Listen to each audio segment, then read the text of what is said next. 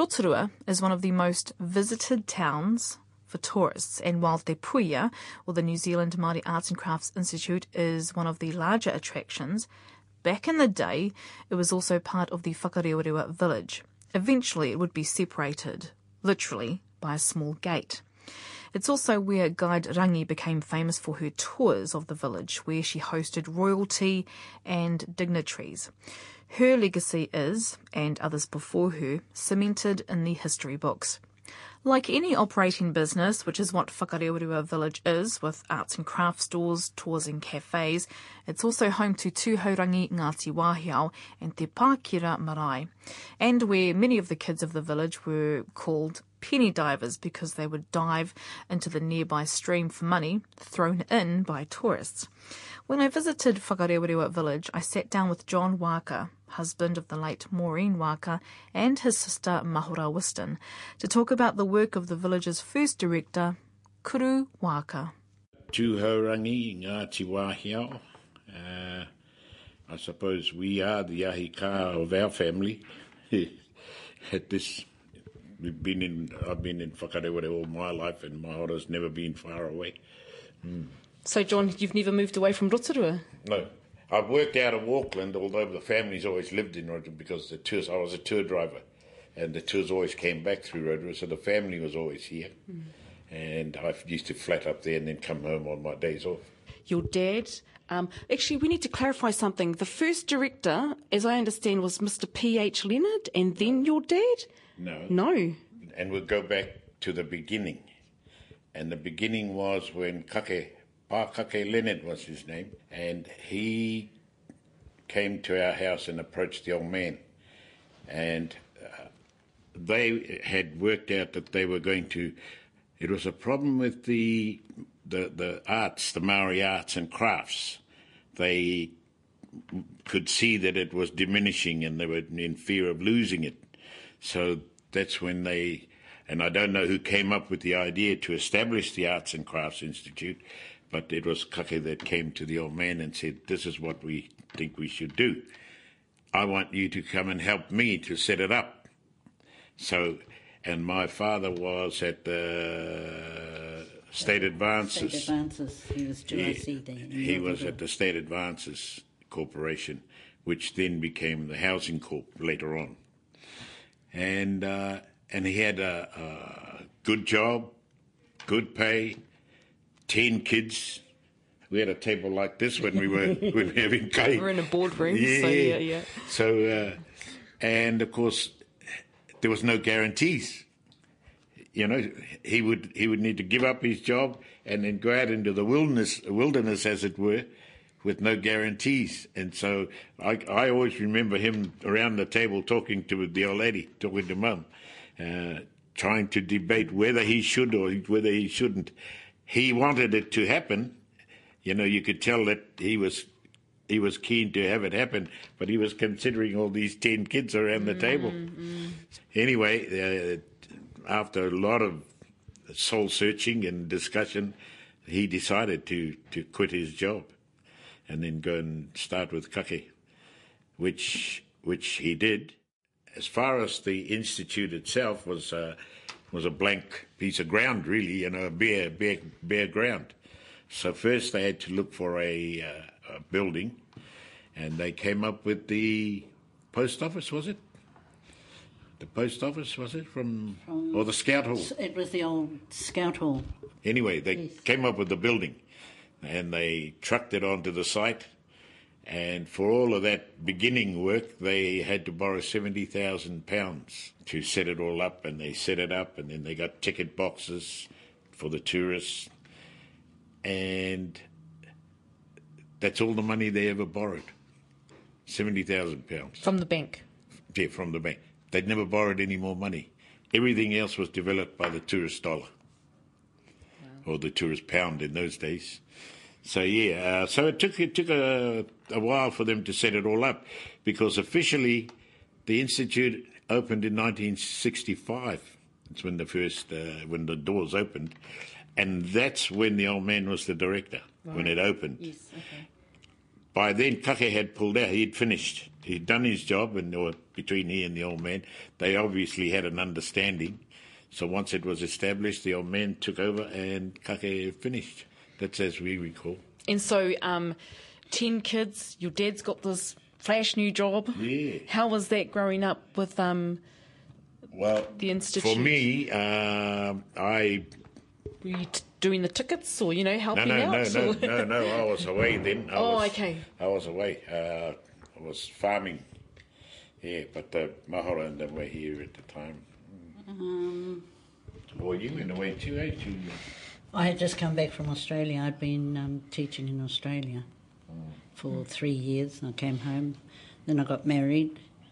And yeah, it was in my first, second year of marriage when the institute was set up. And I remember uh, they had little ticket boxes for the ticket takers, who were all the ladies of the of the pa. So, Dad always wanted to ensure that the people working for them at the Maori Arts and Crafts were people from the pa, you know, so that to give them employment and you know security for their children. So they had all these um, these ticket boxes set up at strategic points at the two entrances, one from Whakarewarewa village, from Te Pākira, and one at the top here at the Model Pa. And they were just like those little um, sentry boxes that you Yep. see outside Buckingham Palace. So you just sit in Yes, there. You step in the door, and hello, there was a seat and a little bench and a little window for the people to stop at, and those were the the boxes that our our ladies worked from for years. So we talked briefly about um, there was obviously there was no te puia back then. It was just one whole. It was known as the Maori Arts and Crafts Institute. It actually developed in from our tour through Whakarewarewa. Everything started at this end and then went, but then it became, as I say, prior to that, people could just wander through the uh, model pa as it was known. But of course, once the institute started, then they had to put ticket boxes, and so everybody paid to go through both ends, you know. And so that's it. That all developed so that the, uh, everybody who went through was paying. And then, of course, it was set up by the government, you know, to set up the schools, the carving school and the weaving schools. And then that's when they had their first intake of uh, apprentices, apprentice carvers. They had seven carvers from one from each tribal district, and the idea was that each carver would learn the seven different styles of carving for the different area. So if carvers were asked to carve down at Ngai Tahu, then they would all understand the the idiosyncrasies of their uh, arts down there, and they would all be able to carve a meeting house for Ngai Tahu or up north or wherever. So they had to learn all the styles, and the master carver was John Taiapa, of course. And right at the beginning, he invited them all to bring their their lunch and that into the room where they carved, and had a karakia to a whakanoa, and then they had a had a cup of tea in where they carved to take all the tapu off the carving, so that there would be no no fear of any transgression on the Maori arts.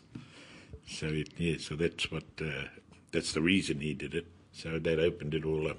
And of course, it's interesting to note that two of the original apprentices are now um, Clive Fugill and James Rickard. Rickard. Oh yes, James. Yeah. Well, they were two of the original uh, in the original intake, and they're still there all these many moons later. So do you think it was a difficult job for you or challenging job for your father back in those days? There were there were uh, there were problems. I, I can remember. I, can't quite remember why, but he was he was in court for about three days. Eh? Remember, and something to do with the woman who owned this place. Remember, they were objecting to certain things, but uh, it ended up in court. So I can't I can't quite remember exactly what it was all about, but it was uh, something that he was a little angry about. I think it was something to do with the buses coming here and shopping here. Rather than up there because, of course, Oh, okay. you know, Because it stopped here first before. Well, all, the entrance was here, at, right at the beginning. Hmm. Everybody came in here until it gradually built up up there, and then they turned them around, and then then they came from both ends, and then all all of a sudden they all came in at the top. And of course, at the at the time that they shut the gate, well, then we had to virtually establish our own tour again.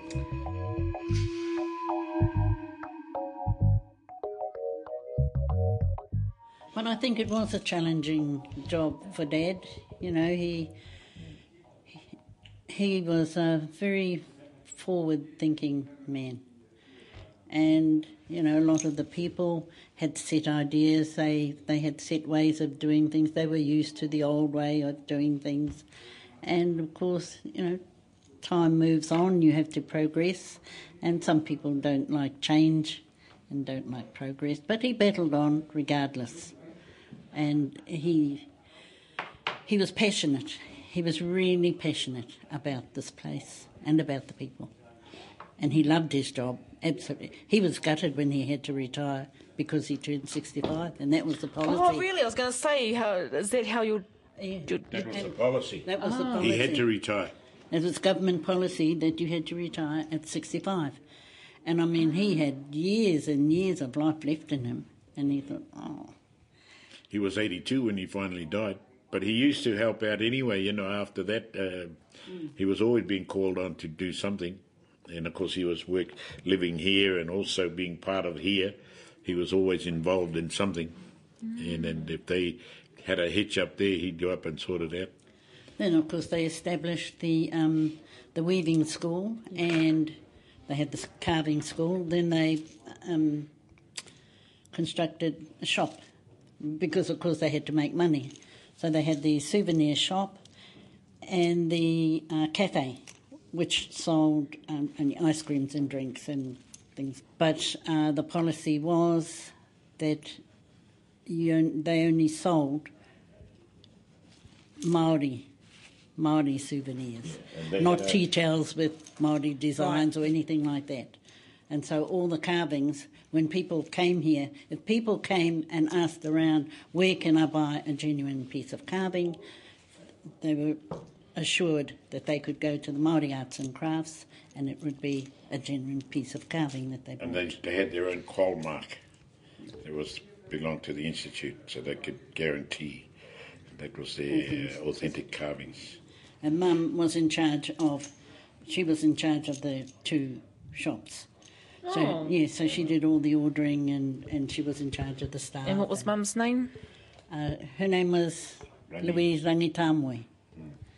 Rangi Tamwe. And Rangitamo, the name Rangitamo comes from Rokawa, which was a, another part of my mum's connection. But uh, and so she was she was also quite passionate. And uh, just talking about the passion, I don't think the old man would have taken the job if if he didn't have the passion. He he had to have that to to leave his other job, which he did, and it was all all that preservation of the Maori culture and, and arts that, that led him into that. So we're sitting here in an office which is um, on the other side of where Te Puia is down uh, Tryon um, Avenue or Tri- Tryon Street. Tryon Street, and it's right next to the the Whakarerewa village. That's right. Can you explain the differences between the two businesses? As I say, there's no difference, but today, of course, the, the for political reasons, the, the gate was closed, and when it was one tour, today it's two separate tours. And we here at Whakarewarewa, you are now in the offices of the Whakarewarewa Village Charitable Trust. And we, uh, through the Whakarewarewa Village Tours, run the tours through Whakarewarewa. We, we have a good relationship with Te Puia, and of course, most of our whānau work at Te Puia, of course, as well, and of course, also in the village. Just here at, at Whakarewarewa, and uh, I've been involved here all my life, both in this trust and also in the Rahui Trust. And uh, I suppose we have the same passion as our parents to keep things up and running and uh, progressing. What's the Rahui Trust, um, Uh, the, John? in the village, the, the, the lands are private lands, except they are multiply owned by different whānau, own, own Shares. in each plot. And there's the central part where all the, the baths and the cooking facilities are. That's called the Rahui. And that's owned by most of the people, not all the people, but it's mo- owned by most. And the Rahui Trust looks after that. Right. Yes. And so I've been on that since way back in the 70s. And my mum used to tell me to give it up because I used to get uh, shot full of holes at the, at the meetings. And, and she used to tell me, give that up. And my dad used to say, ah, leave him there. He's all right. and I'm still there. Full of holes. must be doing a good job while you're still there, I'm still there. He mihi mata kui kui tēnei kia koruatahi, John Waaka and Mahora Wiston, children of Kuru Waaka, the first director of the Whakarewarewa village, Rotorua.